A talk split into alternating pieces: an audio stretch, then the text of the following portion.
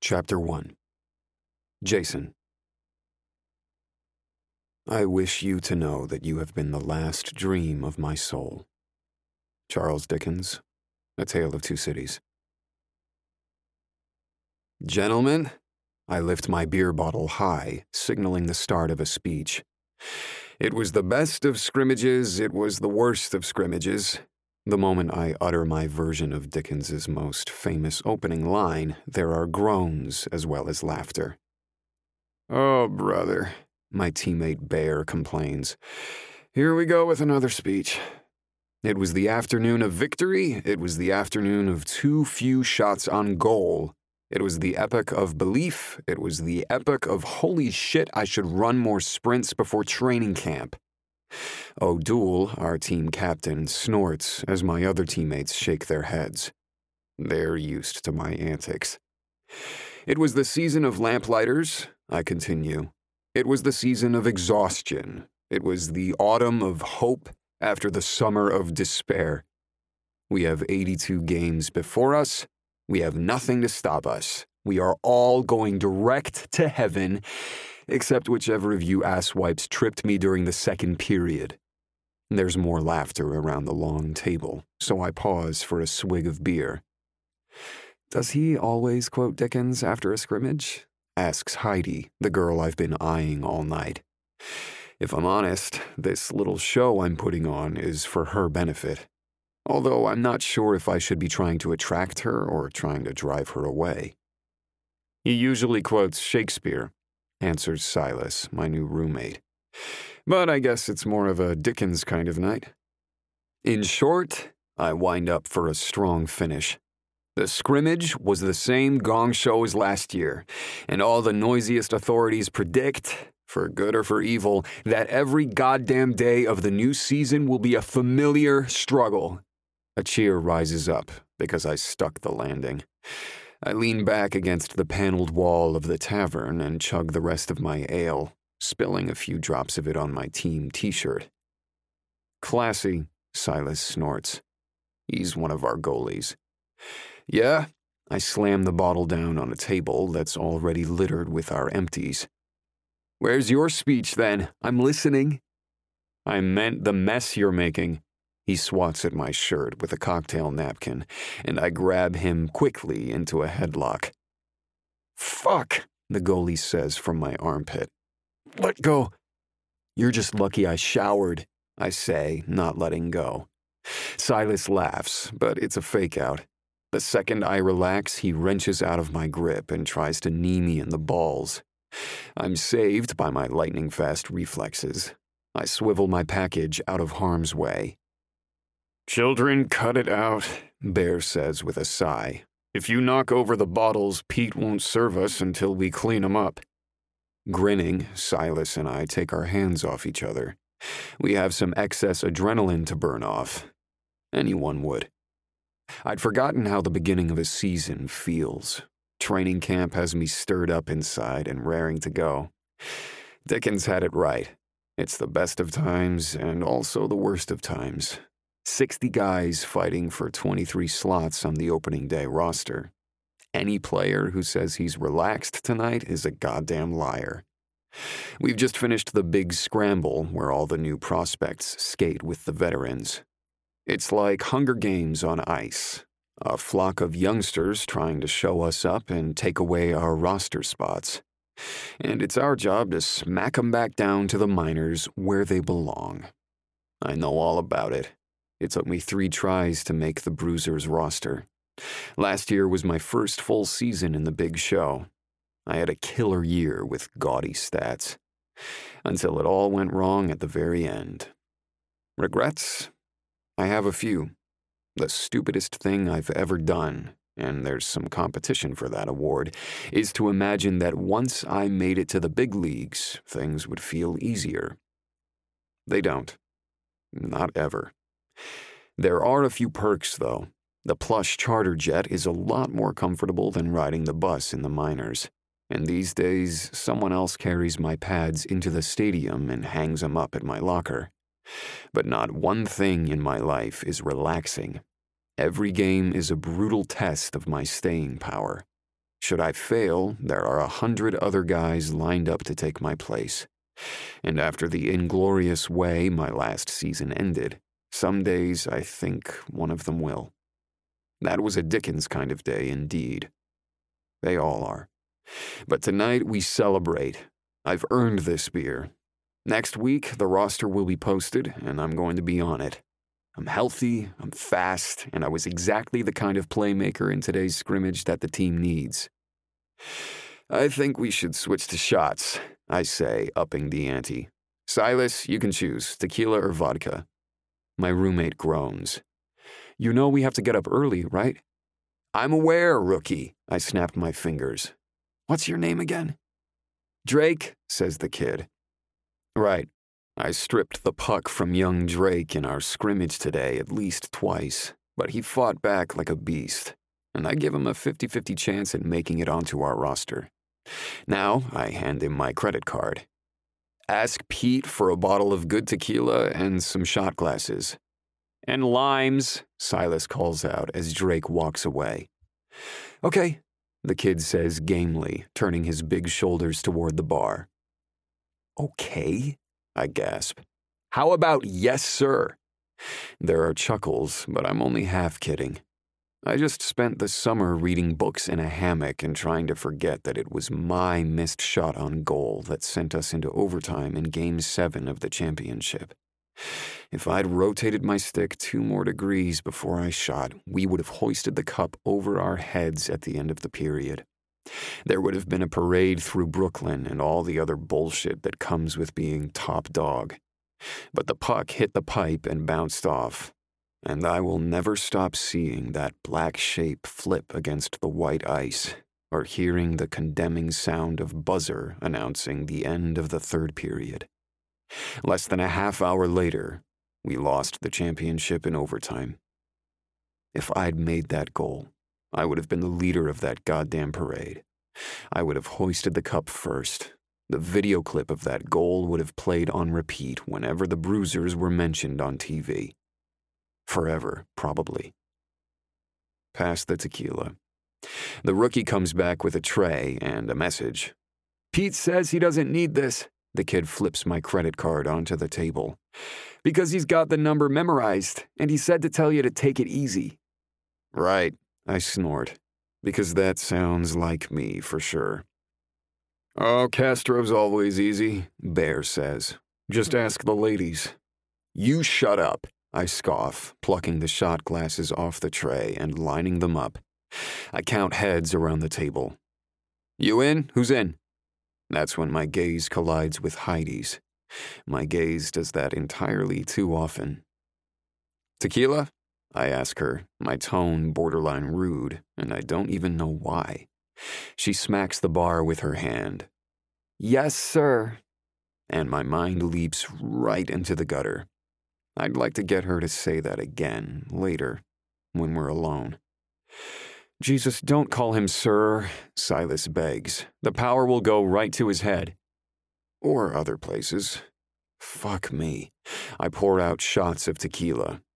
Ladies first, I say, passing a shot glass to Heidi. When I've doled out one to all takers, O'Doul lifts his shot. To old friends and new challenges, he says. To fewer last minute disappointments, I privately add as I lift my glass. The sound of six or eight shot glasses meeting for a toast is the backdrop of my life. It's a good sound. We all toss the tequila back, and I watch Heidi drink hers with wide eyes that turn red as she swallows. I think you need this, I say, nudging the bowl of lime wedges in her direction.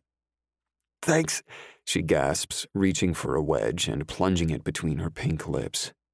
My body stirs. Tonight, then.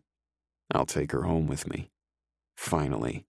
Heidi and I have been circling each other on and off since last spring when she turned up to help the team out during a personnel crisis. One day at the practice facility, I heard a peal of uproarious laughter and when I turned the corner, there she was, all bouncing curls and curves and a big smile. She's five foot nothing, but full of personality. and since that very first moment, I've been yearning to fill her with something else. She's open to this idea as well. I see it every time our gazes collide. And they do that a lot. It hasn't happened, though, for a couple of reasons. In the first place, I only hook up with randoms. Hockey is my life, and there's no room for emotional entanglements. Also, she's the office intern. The aftermath could be awkward.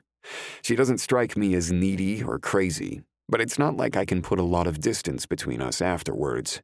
Worst case scenario is that I avoid the office wing of the team's headquarters for a semester, or however long her internship lasts. I've done stupider things, though, and tonight I don't think I am going to be able to resist her. Every time those big blue eyes land on me, I'm a little closer to giving in. That's how distracting she is. I'm not the only one who thinks so either. My teammates have given her a nickname that suits her personality Hot Pepper. That's because she's attractive, but also lively. If I'm honest, she reminds me a little of the girl I fell in love with at 16. I have very few regrets in this life. A lost love and a lost goal. Tonight, I've got both of them on my mind, damn it but I'm going to let Heidi distract me from both things. Problem solved. Shh, Silas says suddenly. We all fall silent without knowing why. There's a look on Silas's face as if angels are speaking to him from a higher plane. Um, what are we listening for? The rookie asks. New song, Silas says. It was just released yesterday. A groan rises up from the table. Silas is a devoted fan of the singer Delilah Spark. He plays her stuff from sunup to sundown and seems not to mind all the ribbing we give him about it. You just shushed me so you could hear this singer again? Bear asks. Don't we get enough of her leaking from your headphones on the jet? Try living with him, I point out. It's only been a month and I already know every lyric to every song. I don't even have a choice. Have you tried those noise canceling headphones? Drake asks. You could give those a whirl. Silas doesn't even acknowledge us. He slips past me and heads for the bar, where the video for the new song is playing on one of the TVs. With a snicker, Bear goes off to harass him, and O'Doul follows. Our little group thins out, leaving me basically alone with Heidi. I should probably make an excuse to talk to my teammates, I should walk away. I don't, though, because I feel about Heidi the way I feel about the last cookie in the cookie jar. I should resist, but I don't really want to. Not a big fan of tequila? I ask her. That's my opening line. It isn't too smooth, but she's already watching me with those big baby blues. I'm not accustomed to shots, she says. My mama would be appalled. Why? You're no worse for wear. It's not ladylike to drink fast, eat too much, or wear white shoes after Labor Day. God, I laugh. Why? It's just impolite. Heidi has a hint of a southern accent, and the word comes out as impolite. The delicate way it rolls off her tongue does something to my groin. Something very impolite. I'm determined to have her in my bed tonight. How was your summer? I ask, because I'm a gentleman. Or at least I can fake it. Pretty dull, if you want to know the truth. Her perfect lips tense for a moment before relaxing again. I spent six weeks trying not to argue with my father. I was hoping he wouldn't lose his mind when I told him I wasn't going back to Bryn Mawr. But he did anyway, I guess. Absolutely. Total conniption. Oh, man. I know all about parental disappointment. He yelled. He yelled and he threatened. My mistake was thinking that we could have a sensible conversation about it. There's no arguing with that man when it gets his hard head set on something he wants. And he does not want me in Brooklyn. Ouch. Your father doesn't want you working for the team? No, sir, he does not. Sir. I want her to call me that when she's naked. But we'll get to that a little later. Maybe your father doesn't like hockey players. A strange reaction flickers across her face and then disappears immediately. I think it's me he doesn't like. I spent the first 20 years of my life trying to be daddy's good little girl, but it's impossible to please that man, and I am done trying. I would have never guessed that Heidi and I had so much in common. That's funny, because my parents aren't so wild about having me in Brooklyn either. My goodness, why? You're killing it for the team. Her expression is full of wonder. God bless the girls who have a thing for hockey players. My family is a bunch of nerds. They think I'm wasting my life playing a brutal sport when I should be getting a doctorate. Oh, Heidi says softly. That sounds familiar. It's actually a little more complicated than that. They think my whole lifestyle is self destructive. And isn't that ridiculous? Me, with the 8% body fat ratio and low resting heart rate. The booze and the women, my dad says when he's lecturing me. They're eating away at you. He says this with a straight face and the paunch of a guy who sits at a desk much of the day. But it comes down to this, Heidi declares, patting my hands to get my attention. Who gets to say who's wasting his life? Why do parents think they have that right? Exactly. I use my thumb to trap her hand against mine. Then I lean forward and look into her blue eyes. There's no mistaking my interest. Right, she squeaks as twin spots of pink appear on her cheekbones, but she doesn't pull her hand away. Lucky for me, I say. My sister is an academic, so at least someone is following the family plan. Heidi blinks. Her gaze drops to our joined hands before returning to mine. I have a sister too, she confesses. But she does what she wants, and they love her anyway, and they treat me like a convict just because I won't finish my liberal arts degree. Is your father an academic like mine? I ask. Wouldn't that be a funny coincidence? Um, no, she says slowly. But my mother went to Bryn Mawr. Now she is a full time stay at home wife and the world's most eager country club member. She rolls her gorgeous eyes. That hacks me off even more. Stay in school, Heidi Joe, so you can graduate and never use that degree. They'd be thrilled if I'd settle down with a nice lawyer and start popping out the grandkids. I have so many questions. I chuckle. Heidi Joe? That's what my family calls me, but I call myself Heidi, so I don't sound so. Gone with the wind, I guess. Right. And your parents really want you to get married. Why? She shrugs. That's the extent of my mother's imagination, I think. Also, she'd have a wedding to plan. Marrying me off to a lawyer in a ballroom somewhere is her dream come true. But you're not down with that plan? I stroke my thumb across her hand, and Heidi shivers almost imperceptibly. Her gaze returns to our joined hands. Weddings are a snore. Lawyers are too. The ones I've met, anyway. Your taste runs more to hockey players, I assume? Now her cheeks are on fire. When the mood strikes, she says primly, removing her hand from mine. More tequila, maybe? When the mood strikes. Jesus. She's going to make me work for it, and I'm a hundred percent down with that. This girl is teasing me in the best possible way. She pushes her shot glass closer to me, then raises that kissable face to look at me. And there's a challenge in her eyes that I plan to answer with a whole lot more than a couple of drinks. For now, though, I pick up the bottle and pour. Thank you for listening to my first chapter.